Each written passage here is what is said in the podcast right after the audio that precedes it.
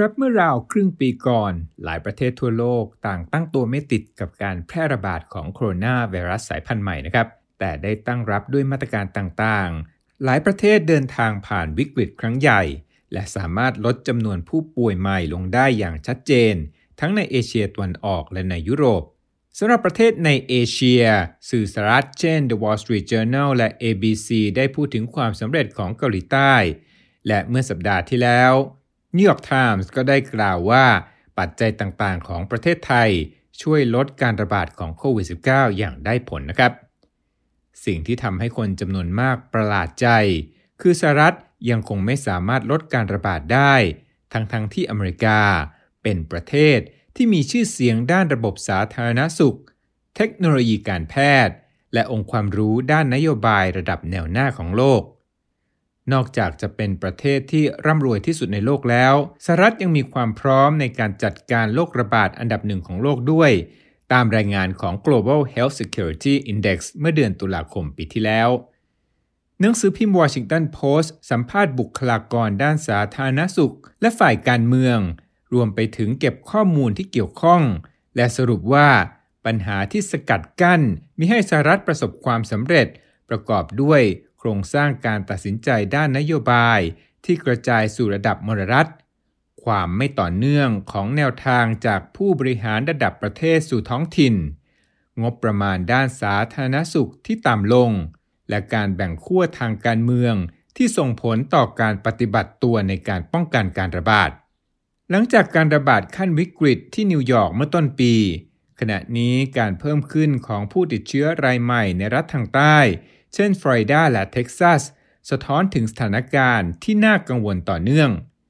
ผู้เชี่ยวชาญกล่าวว่าการเร่งเปิดภาคเศรษฐกิจและสังคม คือการประเมินสถานการณ์ที่ผิด ในรายงานของ Washington Post ฟรานซิส คอลลินส์ผู้อำนวยการสถาบันสุขภาพแห่งชาติของอเมริการือ National Institutes of Health หรือ NIH กล่าวว่าสหรัฐขาดการสานต่อ ความมุ่งมั่น ที่เคยพยายามลดการแพร่ของโรคเมื่อต้นปี จนกระทั่งตอนนี้ไวรัสโควิด -19 ช่วยโอกาสกลับมาเพิ่มการระบาดอีกครั้ง เขากล่าวว่าหากสหรัฐมีแนวทางที่แข็งขันอย่างแท้จริงจากผู้นำประเทศ ผู้นำระดับรัฐ และผู้นำระดับท้องถิ่น ประเทศอาจจะยังคงสามารถรักษาความมุ่งมั่นที่เริ่มต้นไว้ ในการลดการระบาดให้เหลือศูนย์ผู้อำนวยการสถาบัน NIH ยอมรับว่า การระบาดในสหรัฐอยู่ในช่วงขาขึ้น และขึ้นได้ต่อจากนี้อีกด้วยนะครับ เจ้าหน้าที่ทำเนียบขาวรายหนึ่งบอกกับ Washington Post ว่า ที่ประธานาธิบดีโดนัลด์ทรัมป์สนับสนุนการเปิดเศรษฐกิจ ขณะที่ยังมีการระบาดอยู่ ก็เพราะเขาเชื่อว่า ผลแห่งการไม่คลายล็อกดาวน์สร้างปัญหาที่มากกว่าเศรษฐกิจ เช่น การที่คนยังไม่สามารถไปหาหมอสำหรับโรคอื่น ๆ ได้เหมือนปกติ ปัญหาการติดเหล้าและสารเสพติด รวมไปจนถึงภาวะซึมเศร้า และความเสี่ยงต่อการฆ่าตัวตาย แม้ว่าคนอเมริกันจำนวนมากจะตื่นตัวกับโควิด -19 ในช่วงเดือนมีนาคมและเมษายน แต่ความกลัวดูเหมือนจะลดลงในเดือนพฤษภาคมและมิถุนายนนะครับ และเมื่อมีการคลายมาตรการปิดเมือง ซึ่งได้ผลดี ผู้คนอาจจะรู้สึกว่าได้พ้นวิกฤตไปแล้ว ในการให้สัมภาษณ์เมื่อวันศุกร์ที่แล้ว ผู้ว่าการรัฐโอไฮโอไมค์เดวายน์สังกัดพรรครีพับลิกันกล่าวว่า เขายอมรับว่าคนอเมริกันการ์ดตก เพราะคิดว่าการคลายล็อกดาวน์และการกลับมาเปิดภาคเศรษฐกิจและสังคม ถูกตีความว่าสถานการณ์นั้นปลอดภัยแล้ว เมื่อคนจำนวนมากขึ้นไม่เห็นความสำคัญของการสวมหน้ากาก